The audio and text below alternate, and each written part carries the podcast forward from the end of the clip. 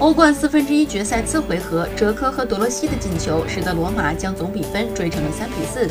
只要再进一球，罗马就将追平总比分，并且靠客场进球多的优势压过巴萨。在最需要英雄的时刻，希腊人马诺拉斯站了出来。